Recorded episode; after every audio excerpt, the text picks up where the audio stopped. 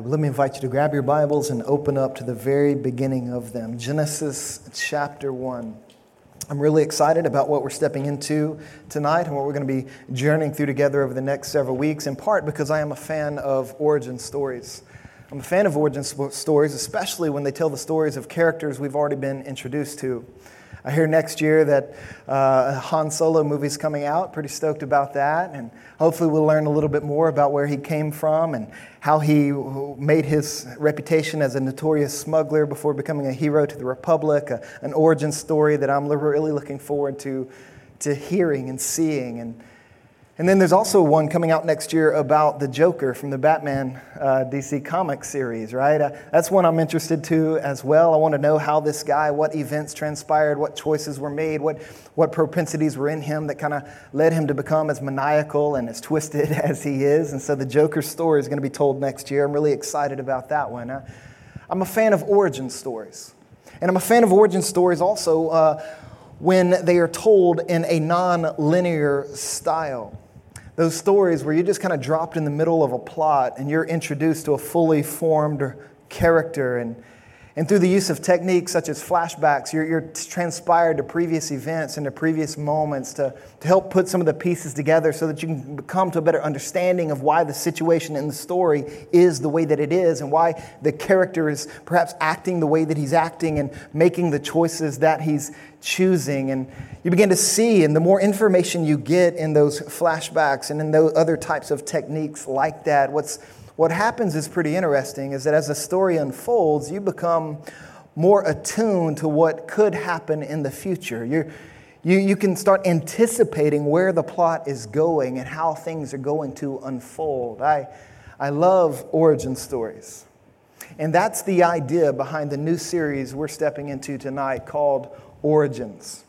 We're going to take the next several weeks to study the first three chapters of the very first book of the Bible called Genesis. And we're going to look at these chapters because, quite honestly, these three chapters tell our origin story. Now, like you, when I was born into this world, I surfaced in a story that had been transpiring for ages. In fact, yesterday I celebrated my 37th birthday, September 2nd, 1980. That's when I showed up on this thing.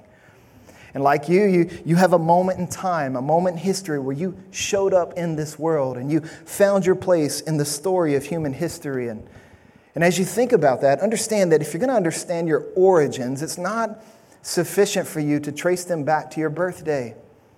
If you're going to really dive into who you are as a human being and what your life is to be about in the world that is, especially as you move towards the world that is to come, you have to go a lot further.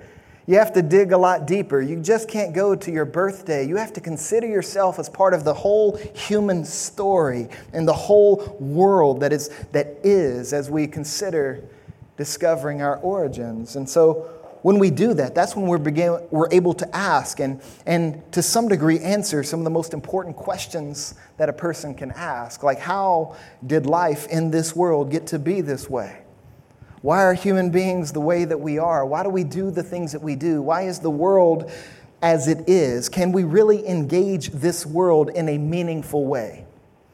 Is there any hope for the future of this world and for the future of our lives? Is, is there hope for humanity? Those types of questions cannot be answered by tracing your individual origin story back to your birthday. No, you have to go back to the very beginning you have to go back as far as you can. And here in Genesis chapter 1, from a Christian perspective, from a biblical perspective, we are cued into our shared origin story.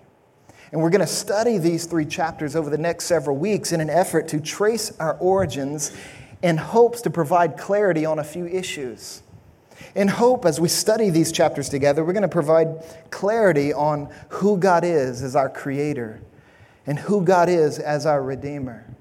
We're going to provide some clarity, God willing, on, on who we are as divine image bearers and what is our role as stewards of His creation. Hopefully, we'll gain some clarity on how you and I are to relate to the world that is in anticipation of the world that is to come. As we journey through Genesis chapter 1, 2, and 3, we're doing so believing that if you and I are going to learn how to faithfully navigate life outside of Eden, We need to, turn, we need to learn what life was like inside of Eden. We need to explore and discover what God originally intended in the very beginning of the story. And so that's what we're doing in Genesis chapter 1.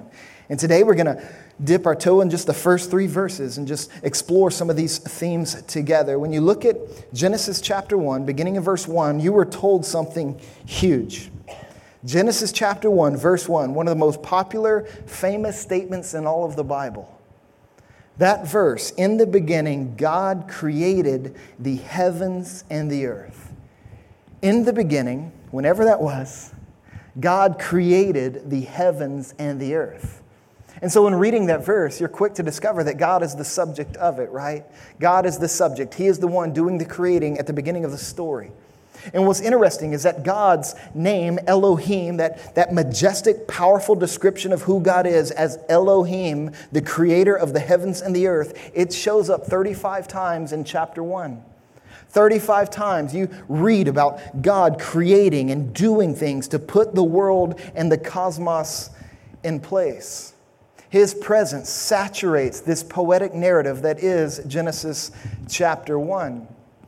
And so we get into a passage like Hebrews chapter 11, verse 3, and we are cued into how all of this came into being from nothing, that God alone created something out of nothing. This is Hebrews chapter 11, verse 3. By faith, we understand that the universe was created by the Word of God, so that what is seen was not made out of things that are visible. God created something from nothing. That's who God is as the powerful, transcendent creator. And as you continue to journey through Genesis chapter 1, you get into verse 26 and you get that famous phrase Then God said, Let us make man in our image. He created human beings in his image. Now, what that means for us is we consider who God is as, as the one who brings something out of nothing, as the creator of the cosmos, the creator of the universe. Understand that creating is something only God can do. Only God can bring something out of nothing. He alone holds creative power. This is why that verb created is not used of any other person in the Bible. It's only used, its subject is only ever seen as God. He alone can create. But if you and I are created in His image, we might not possess creative power, but we do possess creative capacities. We can interact with all that He has created and we can rearrange them to make things, to, to showcase various aspects of life and truth and beauty. That's what we do with music, that's what we do with art. That's what we do with technological advancements and business developments. We try to take the raw materials of the created order and rearrange them in ways that would contribute to human flourishing. That's what we do. We do that as divine image bearers who've been given creative capacities. But we don't have creative power. That power alone belongs to God. He created the heavens and the earth. So there's a few things you want to note about that in light of this. One of which is that if God created everything, then that means He transcends everything. That He exists above and beyond everything that is. As the Creator, He is transcendent. This is why you get that phrase in verse 1 In the beginning, God created the heavens and the earth. That phrase is technically called a merism, which means you take two opposite ends of a spectrum you can join them together with a conjunction like and, and it's designed to cover everything. So to say God created the heavens and the earth means he created the entire cosmos. That's what we're getting after. So when it comes to relating to the creator, we're talking about someone very, very, very big. I mean, you just consider the scope of the cosmos as best as your finite and my finite minds can. Perhaps you've read Stephen Hawking's a, a, Brief History of Time, and in it, he does better than most in trying to explain and describe the vastness of the universe, just how big the cosmos is. Listen to what he says about the universe. He says that our galaxy is an averaged sized spiral galaxy that looks to other galaxies like a swirl in a pastry roll. And that, it, and that it is over 100,000 light years across, about 600 trillion miles. He writes, We now know that our galaxy is only one of some hundred thousand million that can be seen using modern telescopes. Each galaxy itself containing some hundred thousand million stars. Now, I can't even begin to fathom the vastness of that. But what I hold in faith, in light of what I'm reading in the scriptures, is that however big the cosmos is, God is responsible for every speck of it. He created the heavens and the earth. And so if you think the cosmos is big, your God is bigger. The Creator transcends creation, He exists above and beyond the created order. But one of the things to say that, if we affirm that, if we say, okay, God created the cosmos, He created all that exists, then that also means that all that exists had a beginning, it had a starting point. And it's really interesting to read some of the things that physicists have been affirming for several decades now, but just especially when you get into the way the universe seems to be growing or expanding. Physicists say things like, well, they tell us that the universe is constantly expanding, and some estimates say that the most distant galaxy is 8 billion light years away, but that it's still moving away. It's still expanding out at a rate of about 200 million miles an hour. The expansion of the universe is incredible. But what it says and what it seems to affirm is that the expansion of the universe, it it dispels any thought or theory or notion that the universe is eternal. The universe has not always existed. It has a beginning, it had a starting point. It was ignited, it was created, it was spoken into being by the Creator. And so, if, it ha- if it's expanding, then physicists say it must have had a starting point in some time in the past, and as it's doing so, it's reminding us that this universe that we inhabit isn't eternal, it is temporary. And there's a sense in which we can say if it had a beginning, it's going to have an ending. Things aren't going to be as they are now forever. The universe is not eternal, it is temporary. And so that's important for us to consider because you're going to interact with worldviews in this city, in this context, in this culture that will sometimes suggest otherwise. There's a worldview called pantheism, which believes that the universe is God, that it is deified. But if you believe in pantheism, you're essentially saying that the universe is eternal. But we know the universe isn't eternal, not just from the Bible, but from scientific discoveries as well. Then there are other worldviews, such as dualism, that say that God has forever existed and the universe has forever existed, and the two have kind of ran parallel of each other for all eternity. But we, as those who subscribe to the scriptures, who believe in the Creator who created all that is, the God who created the heavens and the earth, we say the universe is not eternal, it is temporary.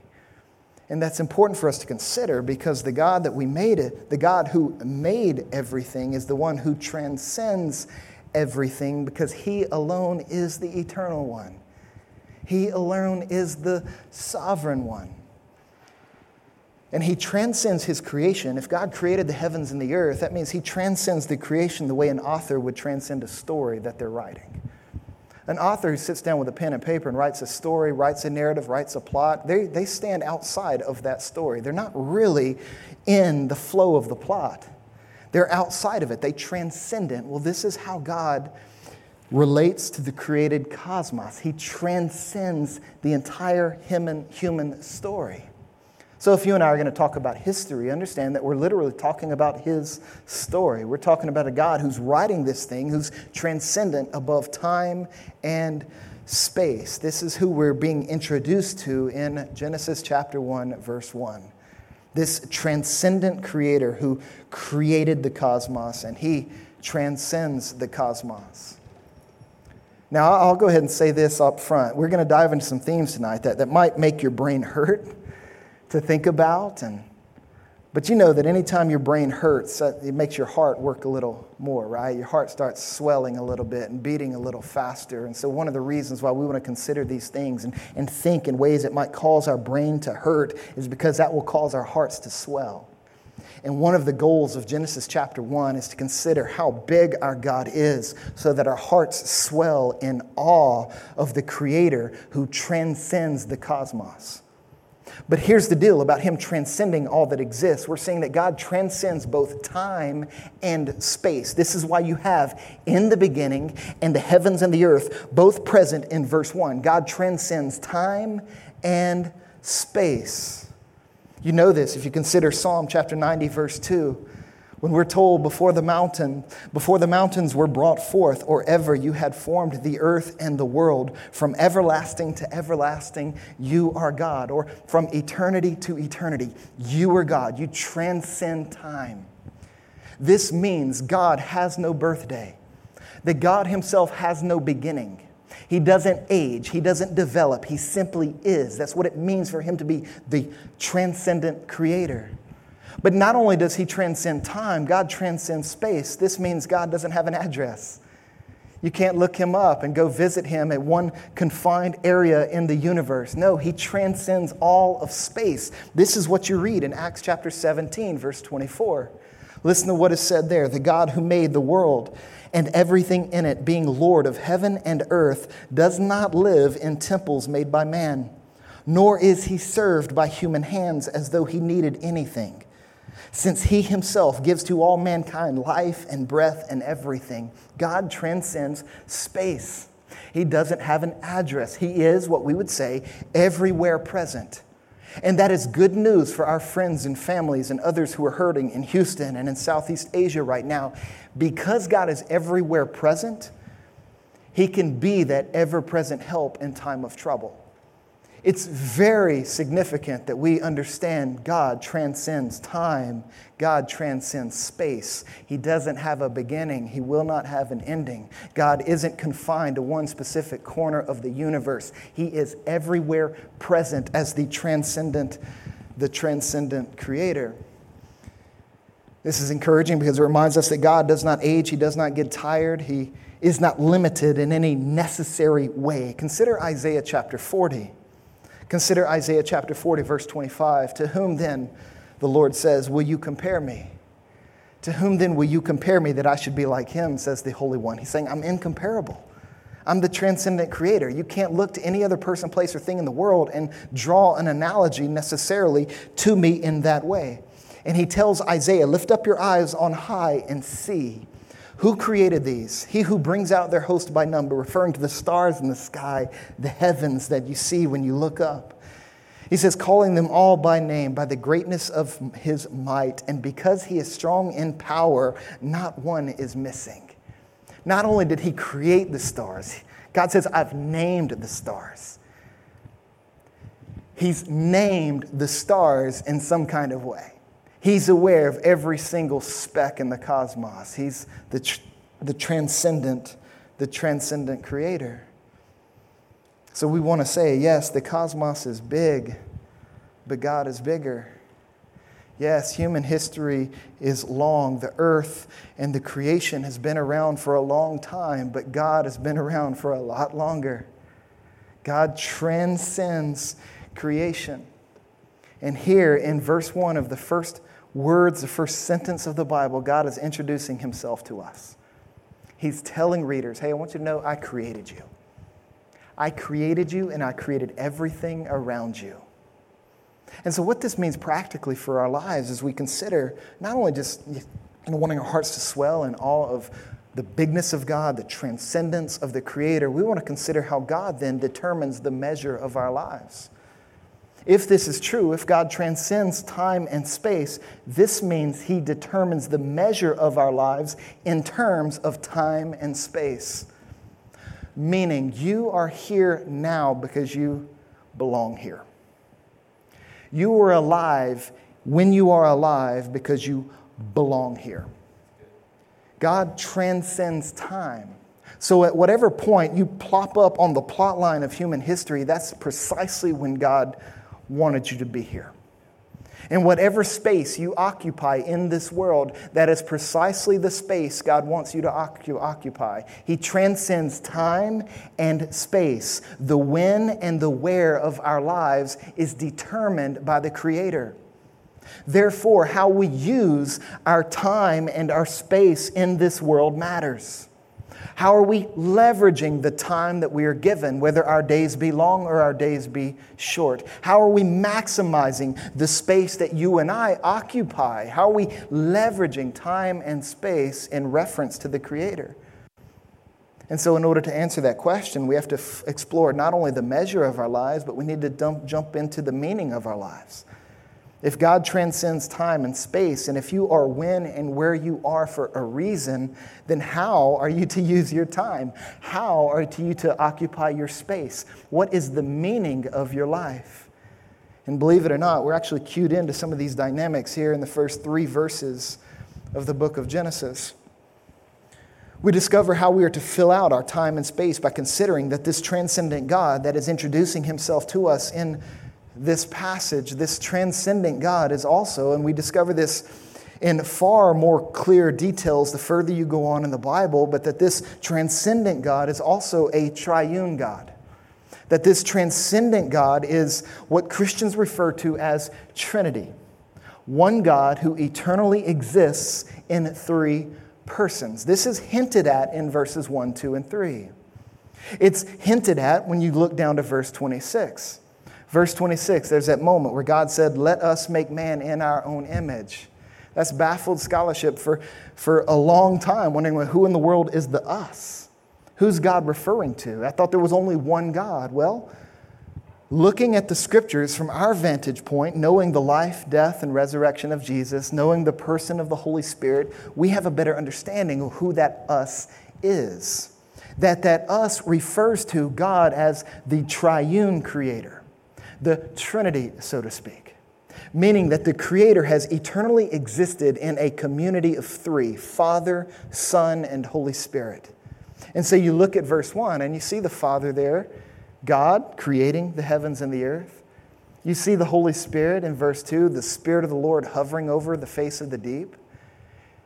The question then becomes where's the Son? Where's the second person of the Trinity? What do you do with that? And again, I told you that we're going to be stretching our brains here tonight. And to answer that question, I want to take you to a verse that I believe actually precedes Genesis chapter 1, verse 1.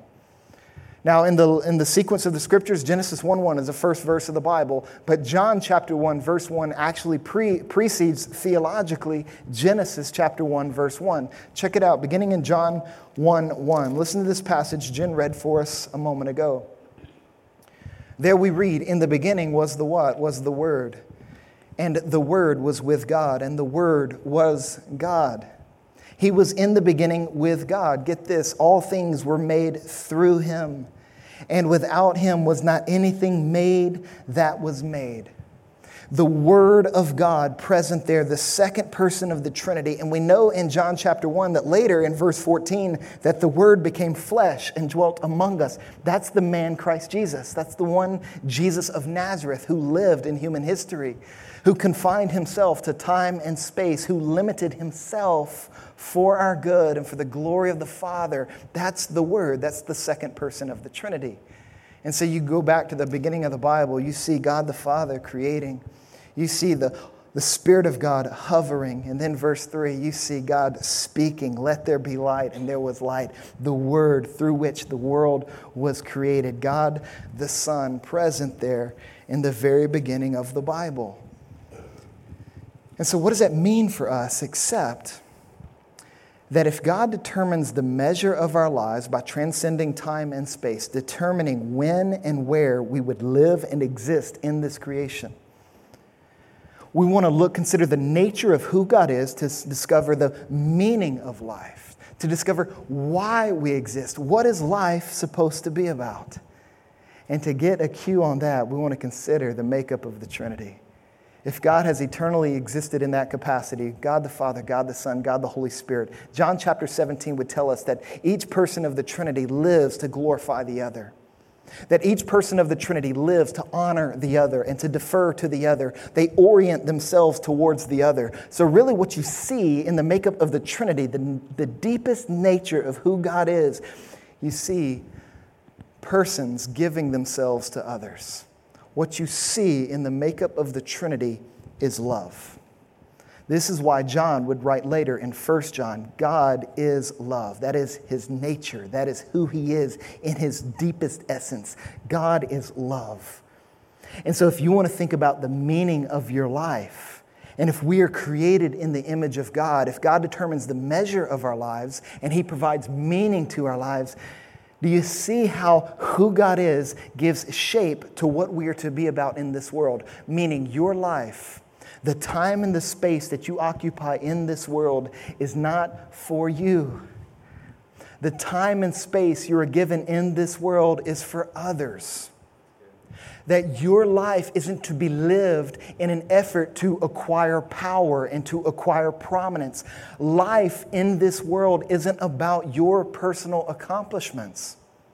Life in this world is about interpersonal relationships. It's about self giving. It's about nurturing relationships of love. That's the meaning of our existence. So we want to use the time we're given and the space we're given to nurture interpersonal relationships of self giving love. This is the meaning of life, so to speak, if we consider who the Creator is and what God is all about. What this also means is that God is Trinity. This means that when He created us, He did not create us out of necessity. And since He didn't create us out of necessity, we do not journey, we do not use our time and our space in a way where we are entitled, believing that we're entitled to certain things. No, we don't exist out of necessity. God did not make you because He was lonely. God did not make me because He was bored. God created us out of the overflow of his love. You might think of creation as a canvas upon which his love just spilled out and spilled over, bringing in the created order, bringing in the life that you see and experience right now, this life that was created by love and that is intended to be used up in the purpose of love. So the measure of our lives is determined by the, our transcendent creator and the meaning of our lives is to live lives of love, self giving. And if you want to know what paradise looks like, you want to know what life in Eden was like before sin came in and ruptured everything and Adam and Eve kind of lived for themselves? Paradise looks like everyone living for the good of those around them. You want to know what paradise looks like in your home? Well, it's when the husband lives for the welfare of the wife and the wife lives for the welfare of the husband. When they give themselves in love to each other selflessly, considering the other more significant than themselves, being other oriented. That's when paradise blossoms in the home. That's when paradise blossoms in parenting. That's when paradise blossoms in our social circles. When we see ourselves in a community of people where everyone is giving themselves to the other, nobody is clinging to themselves, they're giving of themselves. When that happens, that's when harmony is created. That's when order is restored. That's when life happens. That's when meaning is fulfilled. C.S. Lewis would put this very well in his book, Mere Christianity. He, it's, a, it's a heavy quote, but it's a good one. I want to unpack it for us. He says this He says, In self giving love, we touch a rhythm not only of material creation, but of all being. For the eternal Word, Jesus Christ, gives himself in sacrifice. But when he was crucified, he only did in the wild weather of his outlying provinces that which he had been doing at home in glory and gladness from before the foundation of the world. He gave of himself. That's what he's getting after. He says, The Son glorifies the Father, and the Father glorifies the Son. So, from the highest to the lowest, self exists to be abdicated. That means self exists to be dethroned, to be decentralized. Self exists to be dislodged. But listen to what he says next. He says, self exists to be abdicated. And by that abdication, it becomes more truly self. This is when you become who you were created to be. This is when life's meaning starts to show itself in you when you dislodge yourself from the center of your reality.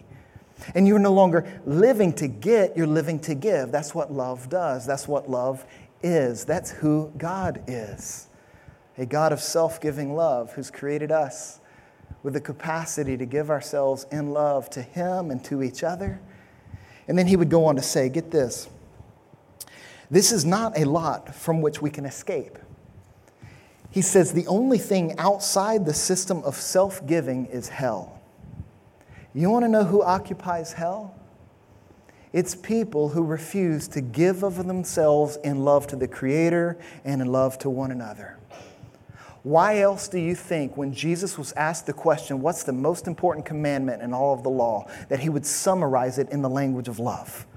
He's asked, What's most important? What do I really need to focus on? And Jesus says, Well, love the Lord your God with all of your heart, with all of your soul, with all your mind, and with all of your strength.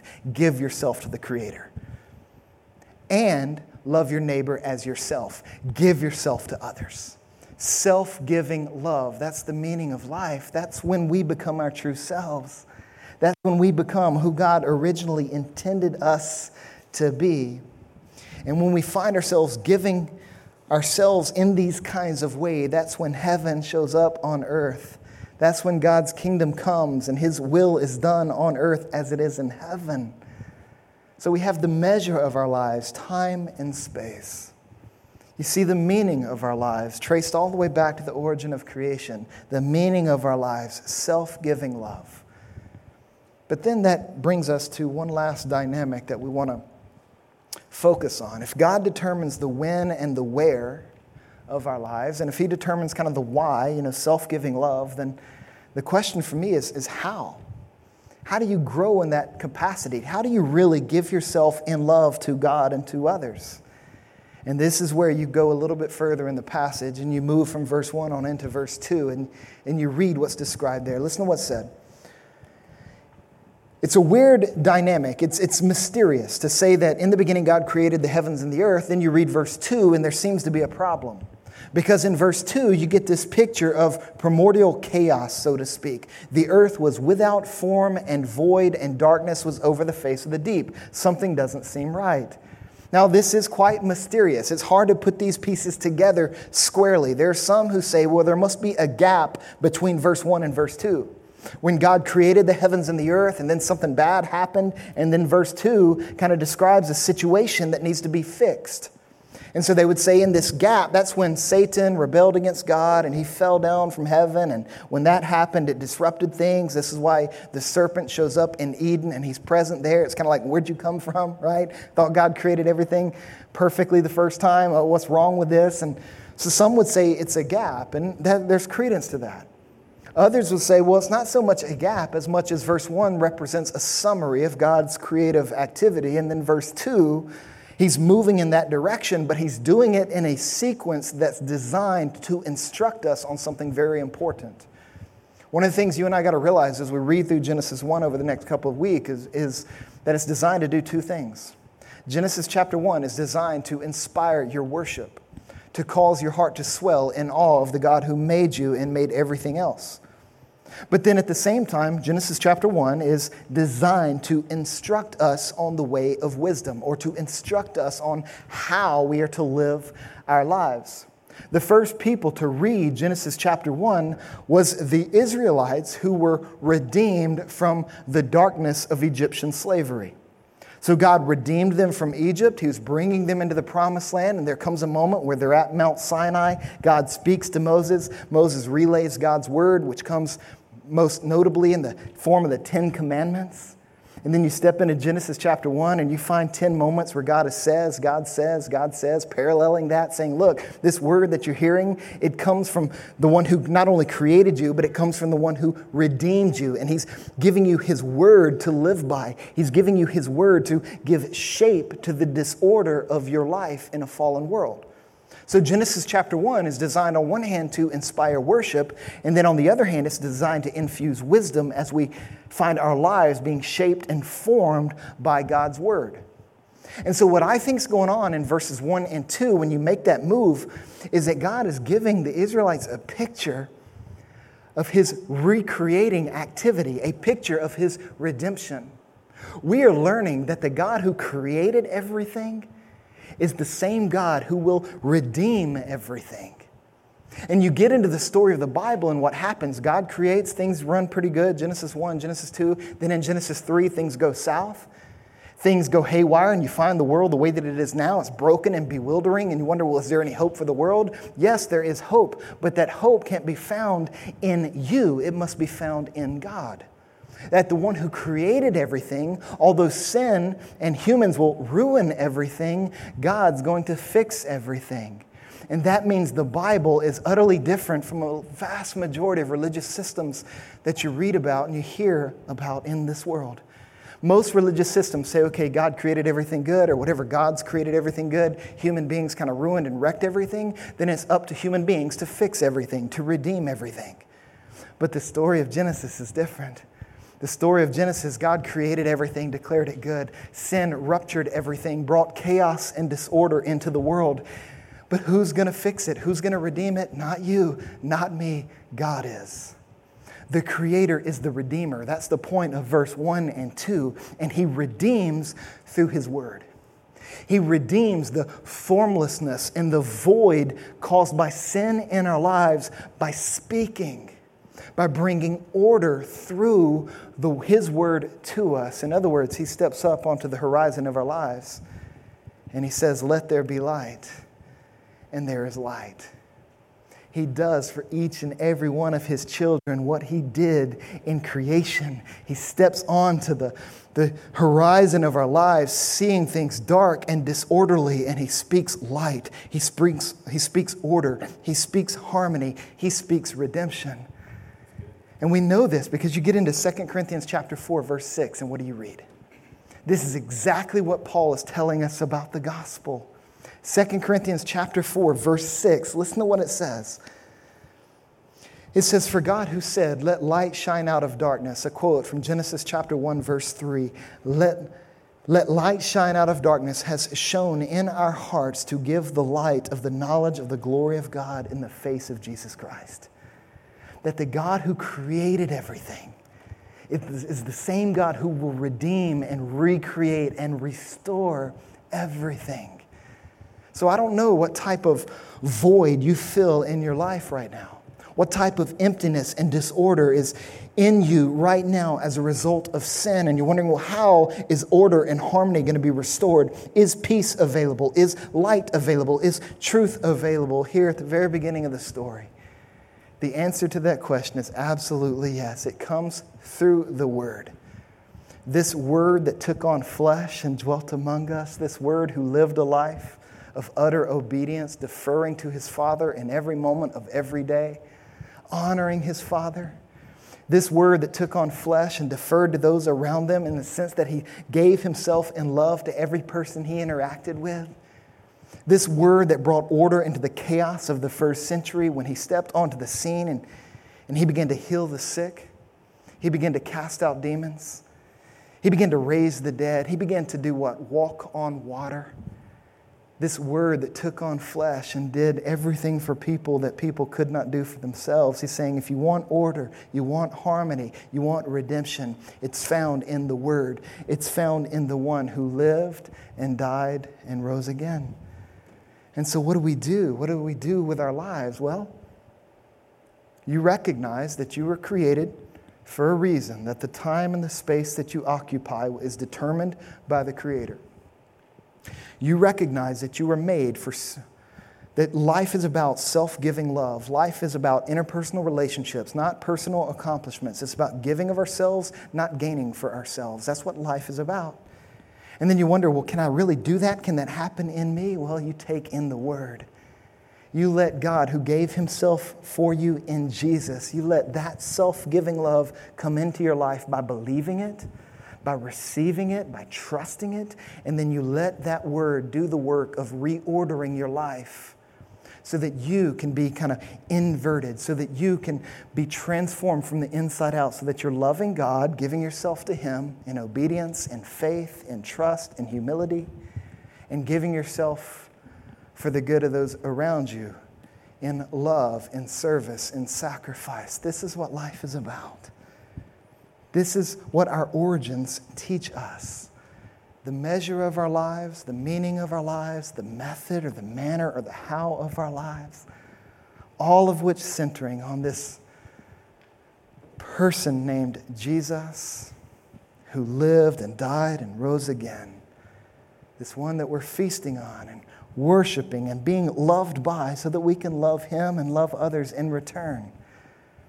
And so, as we journey through Genesis chapter 1, my hope and my prayer is that that dynamic, those big truths that we've introduced ourselves to tonight, that those big truths would become, that they would give shape to the lives that we live in the here and now.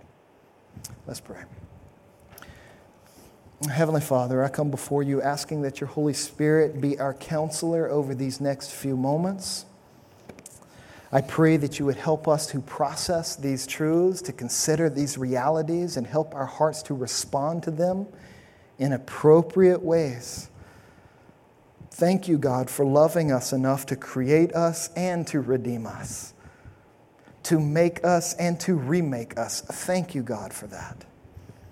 Thank you, God, for loving us so well that we might slide into a meaningful existence.